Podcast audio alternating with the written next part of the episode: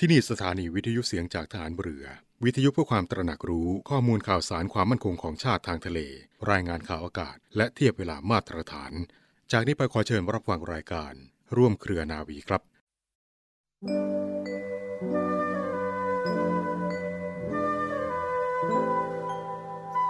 คุณสมบัติหรือจะเรียกให้ตรงว่าคุณธรรม ที่ทุกคนควรจะตั้งไว้ประจำตัว ประจำใจให้มั่นเสมอประการหนึ่ง คือการรู้จักคิดพิจารณาให้จนกระจ่างชัด ไม่ว่าจะพิจารณาเรื่องราว ปัญหาสถานการณ์ หรือแม้บุคคลใด ๆ ก็ตาม ก็พยายามพิจารณาด้วยจิตใจที่มั่นคงเป็นกลาง ไม่หวั่น ไม่สะเทือนด้วยอคติ เพื่อจิตใจที่มั่นคงเป็นกลางนั้น จะได้ประคับประคองความคิดเห็น ให้พุ่งตรงเข้าสู่สาระ คือแก่นและความสำคัญของเรื่อง ทั้งจับเหตุจับผลของเรื่องนั้นๆ ซึ่งเกี่ยวเนื่องถึงกัน และเป็นกระบวนการได้ทั้งหมดทุกขั้นตอน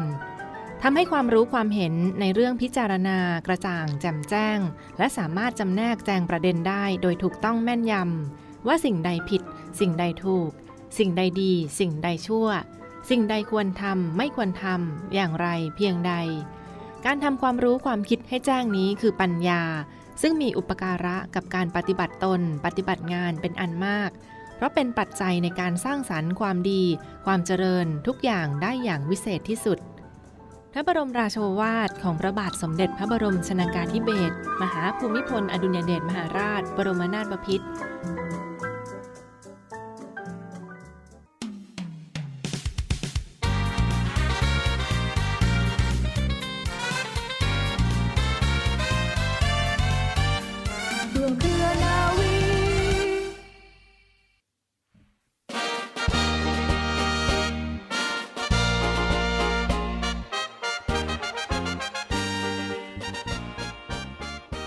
วัสดีคุณผู้ฟังทุกท่านค่ะ ขอต้อนรับคุณผู้ฟังทุกท่านเข้าสู่รายการร่วมเครือนาวี กับเรื่องราวสาระความรู้และข่าวสารที่นำมาฝากคุณผู้ฟังกันเป็นประจำทุกวันนะคะสำหรับเรื่องเล่าชาวเรือในวันนี้ค่ะคุณผู้ฟังมีเรื่องราวประวัติความเป็นมาที่น่าสนใจของสมอเรือมาฝากคุณผู้ฟังกันค่ะสมอนั้นมีที่มาจากศัพท์คำว่าธรรมอในภาษาเขมร แปลว่าหิน ชื่อเรียกนี้แสดงให้เห็นถึงวัสดุดั้งเดิมของสิ่งที่ใช้ถ่วงเรือให้จอดอยู่กับที่นะคะ ว่าเคยทำด้วยหินมาก่อน สมอเรือเป็นอุปกรณ์สำคัญที่ใช้ในการจอดเรือมาตั้งแต่โบราณนับพันปี หลักการง่ายๆก็คือเราจะใช้วิธีผูกเชือกไว้แล้วโยนลงน้ำ สิ่งเล็กๆ ที่เรียกว่าสมอเรือนี้ เป็นสิ่งสำคัญที่เรือจะขาดไม่ได้นะคะ เพราะว่าเมื่อเรือถึงหาดหรือท้องน้ำท้องทะเลที่จะจอด เราก็จำเป็นที่จะต้องโยนสมอเรือเพื่อให้เรือหยุด เนื่องจากในการจอดเรือบนผิวน้ำที่เป็นของเหลวมีทั้งคลื่นลม และกระแสน้ำที่เคลื่อนตัวได้ ถ้าหากไม่ทำการทิ้งสมอ เรือก็อาจจะลอยสเปะสปะไม่มีทิศทางไปได้ค่ะคุณผู้ฟัง ชนิดของสมอเรือนั้นก็มีอยู่มากมายหลายแบบนะคะ อย่างเช่น สมอแบบสองเงี่ยง สมอแบบสองเงี่ยงมีแขน สมอโบราณแบบไม่มีแขน สมอแบบคลาด สมอแบบหอยเม่น สมอแบบตอหม้อ แบบหนวดปลาหมึก และสมอแบบดาวกระจายเป็นต้นค่ะในราชนาวีไทยนั้นสมอเรือที่มีโซ่สมอพันเป็นสัญลักษณ์ของทหารเรือและชาวเรือมาอย่างยาวนาน ก็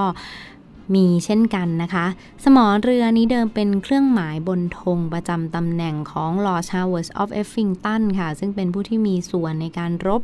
กับกองเรืออาร์มาดาของสเปนในปี 1588 และได้รับชัยชนะในปีคิตศักราช 1601เมื่อเขาได้รับตำแหน่งจอมพลเรือสมัยเก่าของสหราชอาณาจักรค่ะ โดยสัญลักษณ์ของฐานเรือที่เป็นรูปสมอมีโซ่พันนั้น มีที่มาจากคำว่าโฟสับชาวเรือหมายถึงการทำติดทำยุ่ง การพันหรือโดยทั่วไปจะมีความหมายว่าบางสิ่งบางอย่างที่ผิดพลาดหรือยุ่งยากนะคะ ศัพท์คำนี้ใช้กันมาตั้งแต่ยุคเรือใบค่ะ เรียกว่า four-edge archer ซึ่งเป็นสภาวะของสมอเรือที่ถูกเชือกหรือโซ่สมอพัน โดยความหมายแล้วเป็นสิ่งที่ไม่พึงประสงค์ของชาวเรือ ซึ่งทำให้สมอไม่กินดิน หรือเกิดสมอเกาได้ค่ะในต้นศตวรรษที่ 18 คาตราประจำตำแหน่งของกระทรวงฐานเรืออังกฤษ เดิมเป็นรูปสมอและมีโซ่วางอยู่รอบๆ ไม่ได้พันสมอนะคะ ต่อมาเปลี่ยนแปลงเป็นมีโซ่พันประมาณคิตศักราช1725 ค่ะ แต่เครื่องหมายเดิมยังคงใช้เป็นตราประทับของกระทรวงฐานเรืออยู่ จนกระทั่งปี 1859โดยสัญลักษณ์ของฐานเรือและชาวเรือที่มีเชือกหรือโซ่พันรอบสมอ ตั้งแต่การก่อนเขาบอกว่า เป็นสิ่งเตือนใจให้ฐานเรือ หรือคนประจำเรือนั้นได้คิดเสมอว่า จะดำเนินการสิ่งใดต้องกระทำโดยความรอบคอบ มิฉะนั้นสิ่งที่กระทำไปอาจส่งผลต่อส่วนรวม และส่งผลต่อชีวิตและทรัพย์สินได้ค่ะ ส่วนการทิ้งสมอในการนำเรือเข้าจอดของราชนาวีไทยนะคะคุณผู้ฟัง ผู้บังคับการเรือค่ะ จะต้องคำนึงถึงหลายส่วนอย่างเช่นเส้นทางเข้าคือเส้นทางในช่วงสุดท้ายในการนำเรือเข้าไปยังตำบลที่ทิ้งสมอ แบริ่งนำหรือ h ส b บ r ริงเป็นแบริ่งจากจุดทิ้งสมอไปยังที่หมายบนฝั่งที่เห็นเด่นชัด ซึ่งจะเป็นค่าเดียวกันกับเข็มบนเส้นทางเข้า วงปล่อยสมอค่ะ อันนี้ก็จะเป็นวงกลมที่มีจุดศูนย์กลางอยู่ที่ตำบลที่เราจะทิ้งสมอนะคะ มีรัศมีเท่ากันกับระยะจากรูโซ่สมอถึงสะพานเดินเรือค่ะนอกจากนั้นนะคะยังมีปัจจัยที่จะต้องพิจารณาในการทิ้งสมอด้วยอย่างเช่น ความเพียงพอของที่หมายและเครื่องหมายทางเรือสำหรับใช้ในการนำเรือ การกำบังคลื่นลมค่ะ ลักษณะพื้นท้องทะเล สิ่งกีดขวางและที่หมายอันตราย ระดับความลึกของน้ำระยะทางจากท่าเรือที่ใกล้ที่สุดสำหรับการขึ้นฝั่ง ตลอดจนทิศทางของคลื่นลมเป็นต้นค่ะคุณผู้ฟัง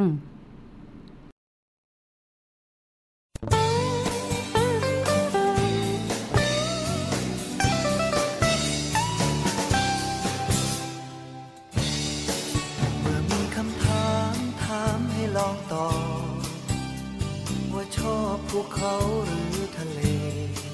ไม่ยากใช่ไหม ถ้าใครจะตอบสิ่งที่ชอบรู้อยู่แก่ใจภูเขาแสนงามยิ่งในยามที่มีฝนพรำที่เสื้อดอกไม้รายรำชอบฝนพรำทำให้ผม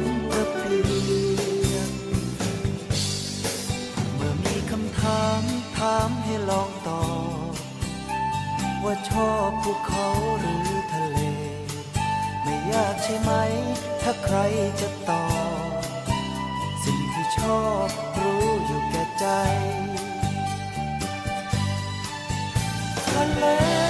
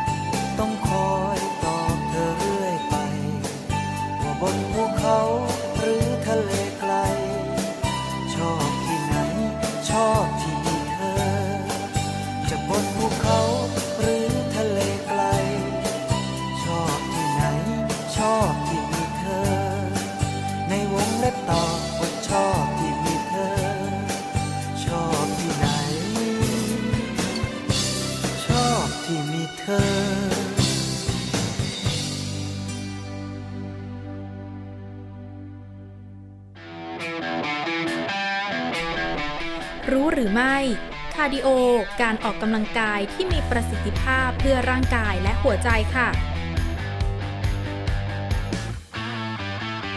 คาร์ดิโอนะคะเป็นการออกกำลังกายที่เน้นการเสริมความแข็งแรงของหัวใจและปอด ให้สามารถนำออกซิเจนมาใช้ได้มากขึ้น อีกทั้งนะคะยังช่วยกระตุ้นอัตราการเต้นของหัวใจ และความดันโลหิต ช่วยในการเผาผลาญแคลอรี่ และช่วยในการลดน้ำหนักได้อีกด้วยค่ะ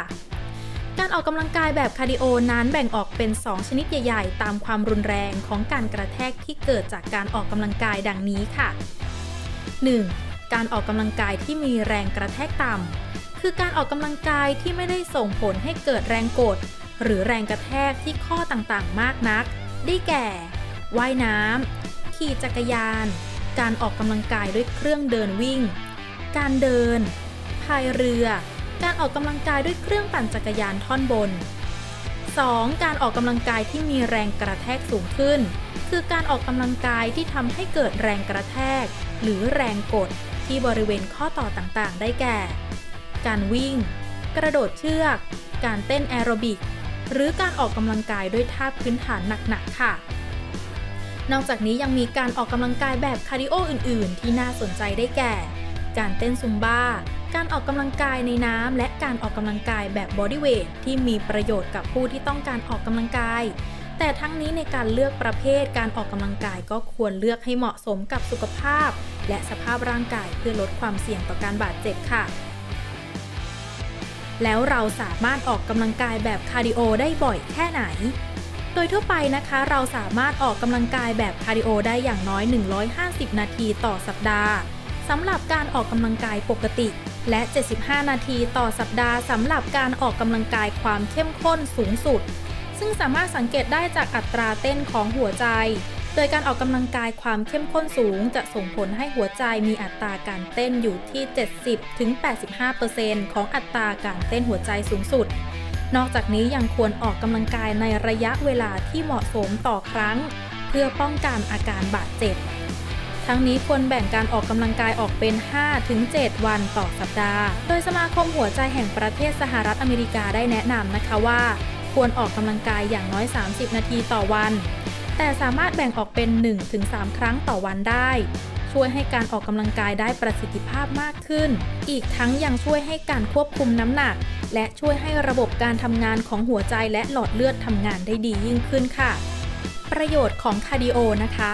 หากออกกำลังกายแบบคาร์ดิโอได้อย่างเหมาะสม จะทำให้ได้รับประโยชน์มากมายทั้งในด้านสุขภาพร่างกาย หรือช่วยทำให้สุขภาพจิตดี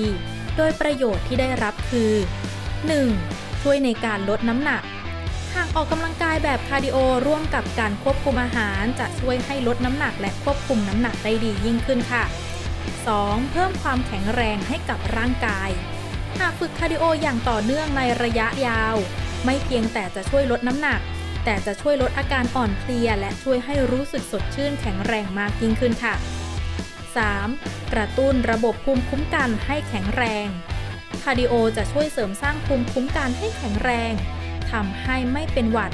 หรือไข้ได้ง่ายค่ะ 4. ลดความเสี่ยงสุขภาพ การออกกำลังกายแบบคาร์ดิโอนะคะ สามารถลดความเสี่ยงปัญหาสุขภาพร้ายแรงได้หลายอย่าง เช่น โรคหัวใจ โรคอ้วน โรคอ้วนลงพุง โรคความดันโลหิตสูง โรคเบาหวานชนิดที่ 2 โรคหลอดเลือดสมอง และโรคมะเร็งบางชนิด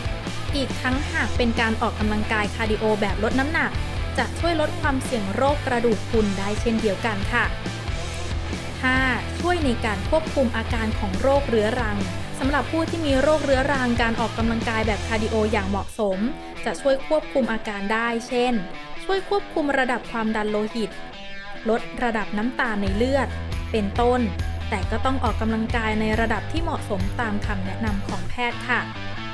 6. ช่วยให้หัวใจทำงานได้เต็มประสิทธิภาพ คาร์ดิโอส่งผลต่อการทำงานของหัวใจโดยตรง ซึ่งหากออกกำลังกายแบบคาร์ดิโอเป็นประจำ จะช่วยให้หัวใจสูบฉีดเลือดได้อย่างมีประสิทธิภาพมากยิ่งขึ้น อีกทั้งยังส่งผลดีต่อระบบไหลเวียนเลือดด้วย 7. ลดคอเลสเตอรอล การออกกำลังกายเป็นประจำ จะช่วยกระตุ้นให้ร่างกายสร้างคอเลสเตอรอลชนิดที่ดี ซึ่งจะช่วยลดระดับคอเลสเตอรอลชนิดที่ไม่ดีค่ะ ที่หากมีเยอะมากเกินไปจะไปเกาะสะสมกลายเป็นคราบพลาส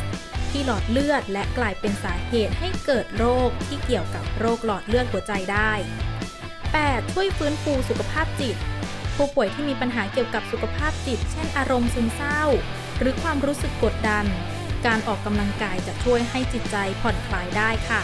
และข้อสุดท้ายนะคะ ช่วยกระตุ้นการเสื่อมสภาพของร่างกายค่ะ การออกกำลังกายเป็นประจำจะส่งผลดีต่อการเคลื่อนไหวร่างกายเมื่ออายุมากขึ้นค่ะ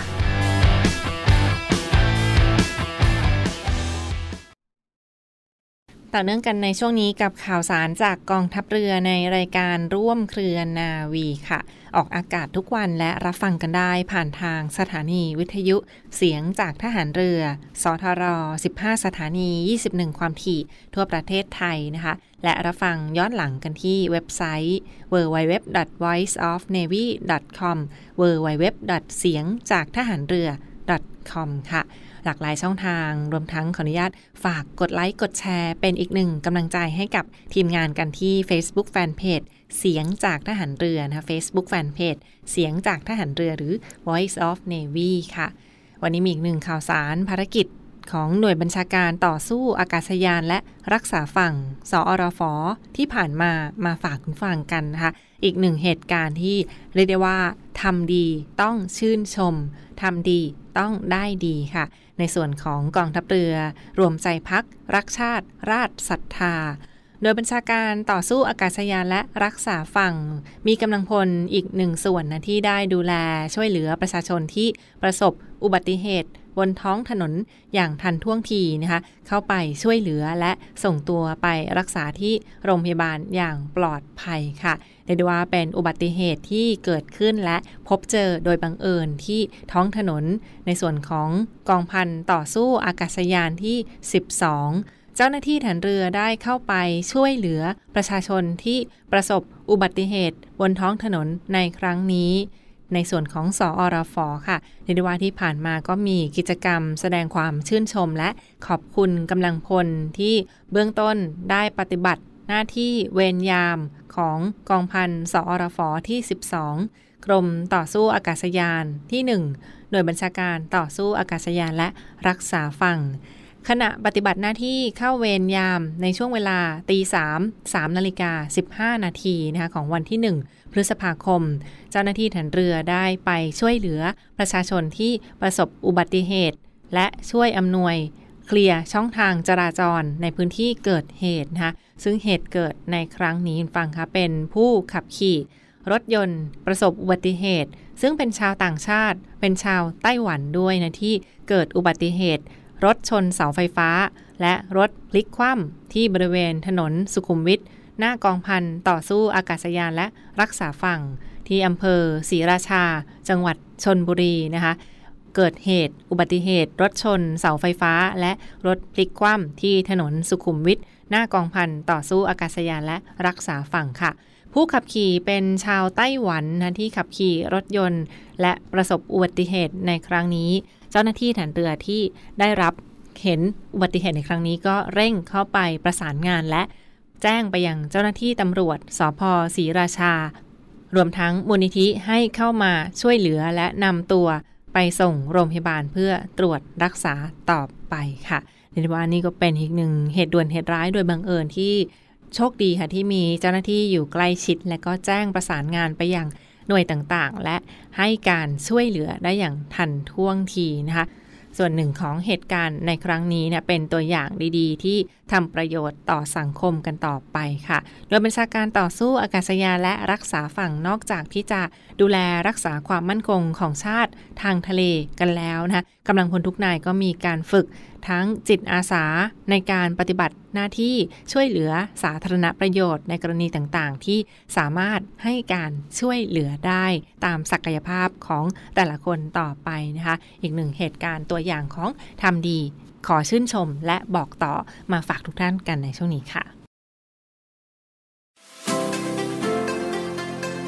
บริษัทอู่กรุงเทพจำกัดรัฐวิสาหกิจในความควบคุมของกองทัพเรือ สังกัดกระทรวงกลาโหม มีความประสงค์ที่จะให้เช่าที่ดิน ริมแม่น้ำเจ้าพระยา ย่านใจกลางเมือง แขวงยานาวา เขตสาทรใกล้รถไฟฟ้า BTS สะพานตากสิน ขนาดพื้นที่ 20 ไร่ 1 งาน 82 ตารางวา เป็นระยะเวลา 30 ปี ด้วยวิธีการประมูล โดยเอกชนผู้ชนะการประมูลสามารถนำที่ดินที่เช่าไปพัฒนาเชิงพาณิชย์ภายใต้หลักเกณฑ์และเงื่อนไขที่กำหนด ทั้งนี้ผู้สนใจสามารถดูรายละเอียดเพิ่มเติมได้ที่เว็บไซต์ www.bangkokdoc.co.th หรือติดต่อที่เบอร์ 0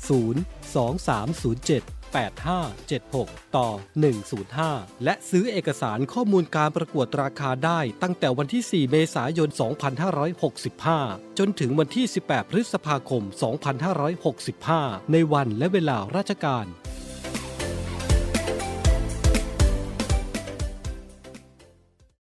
ปิดท้ายกันที่อีกหนึ่งข่าวสารในส่วนของคณะรัฐมนตรีทางรัฐบาล ประชาสัมพันธ์มาฝากคุณฟังกันนะคะในส่วนของมาตรการรับมือฤดูฝนปี 2565 จากสำนักข่าวกรมประชาสัมพันธ์ และในส่วนของคณะรัฐมนตรีค่ะ คณะรัฐมนตรีเปิด 13 มาตรการรับมือฤดูฝนปี 2565 และเพิ่มปริมาณการกักเก็บน้ำในฤดูแล้งที่อาจจะมาถึงในครั้งนี้ค่ะ ซึ่งคณะรัฐมนตรีก็ได้เปิดมาตรการรับมือฤดูฝนปี 2565 ในครั้งนี้ รวมทั้งโครงการเพิ่มประสิทธิภาพ การบริหารจัดการทรัพยากรน้ำในช่วงหน้าฝนในครั้งนี้ และเพิ่มปริมาณการเก็บน้ำในหน้าร้อนปี 2565 และปี 2566 นะคะ ซึ่งประกอบไปด้วย 13 มาตรการดังต่อไปนี้ค่ะ ประการที่ 1 ชี้เป้าพื้นที่เสี่ยงน้ำท่วม และพื้นที่ที่มีฝนตกน้อยกว่าปกตินะคะในห่วงเดือนมีนาคมที่ผ่านมาและเรื่อยไปตลอดปีนี้ โดยให้หน่วยงานนั้นนำแผนปฏิบัติการไปประเมินความเสี่ยง ล่วงหน้ากรณีที่มีฝนน้อยกว่าปกติค่ะ ประการที่ 2 บริหารจัดการน้ำในพื้นที่ลุ่มต่ำเพื่อรองรับน้ำหลาก ภายในเดือนสิงหาคม โดยจะทำแผนพื้นที่ลุ่มต่ำหรือทำโครงการแก้มลิง เพื่อรองรับน้ำและเป็นพื้นที่หน่วงน้ำในช่วงฤดูน้ำหลาก บริหารจัดการและป้องกันบรรเทาความรุนแรงของน้ำท่วมกำหนดหลักเกณฑ์การใช้พื้นที่ลุ่มต่ำเพื่อเป็นพื้นที่รับน้ำนะคะและจ่ายเงินทดแทนหรือค่าชดเชย ความเสียหายประมาณการในครั้งนี้ค่ะ มาตรการที่ 3 ค่ะ เป็นการทบทวนปรับปรุงเกณฑ์การบริหารจัดการน้ำในแหล่งน้ำขนาดใหญ่ เช่น เขื่อนและแหล่งระบายน้ำเขื่อนต่างๆนะภายในห่วงเดือนนี้ และทำแผนบริหารจัดการในภาวะวิกฤตค่ะ ประการถัดไปค่ะ เป็นการซ่อมแซม ปรับปรุงอาคารชลศาสตร์ หรือระบบระบายน้ำซ่อมแซมอ่างเก็บน้ำให้เป็นไปอย่างมีประสิทธิภาพ ประการถัดไปค่ะ ปรับปรุงแก้ไขสิ่งกีดขวางทางน้ำในห่วงเดือนกรกฎาคม ประการถัดไปขุดลอก คูคลองกำจัดผักตบชวา และประชาสัมพันธ์ เชิญชวนประชาชนในชุมชนต่างๆ มาร่วมกันจัดเก็บ หรือกำจัดผักตบชวาในพื้นที่ค่ะ ประการถัดไปค่ะเตรียมพร้อมรับมือในพื้นที่ที่มีน้ำท่วม หรือพื้นที่ที่อาจจะมีฝนน้อยกว่าค่าปกตินะคะเตรียมแผนป้องกันและะเผชิญเหตุ รวมทั้งเพื่อจะช่วยเหลือตลอด 24 ชั่วโมง และปฏิบัติการฝนหลวงในพื้นที่ที่มีฝนทิ้งช่วง หรือมีปริมาณฝนน้อยกว่าปกติค่ะ ประการสุดท้ายค่ะเป็นการตรวจสอบประสิทธิภาพ การใช้น้ำการส่งน้ำลดการสูญเสียน้ำและใช้ประโยชน์ให้สูงสุดนะคะเพิ่มความมั่นคงทำแผงทำนบผนังกั้นน้ำตลอดช่วงฤดูฝน และเตรียมแผนเผชิญเหตุต่างๆ นี่ก็เป็นมาตรการป้องกันและบรรเทาสาธารณภัย ตลอดช่วงฤดูฝนในครั้งนี้ค่ะ ในส่วนของรัฐบาลก็ได้เปิดมาตรการรับมือกับหน้าฝนปี 2565 ในครั้งนี้และเพิ่มประสิทธิภาพหรือว่าเตรียมกักเก็บน้ำเพื่อใช้ในฤดูร้อนในห่วงปีถัดไปด้วย อีกหนึ่งเรื่องราวที่มาฝากทุกท่านกันในวันนี้ค่ะ สำหรับวันนี้ทางรายการร่วมเครือนาวีขอขอบคุณที่ติดตามรับฟังนะพบกันได้ใหม่ทุกวันเวลาประมาณ 12 นาฬิกาเป็นต้นไปทางสถานี วิทยุเสียงจากทหารเรือนะคะ วันนี้ลาไปก่อน สวัสดีค่ะ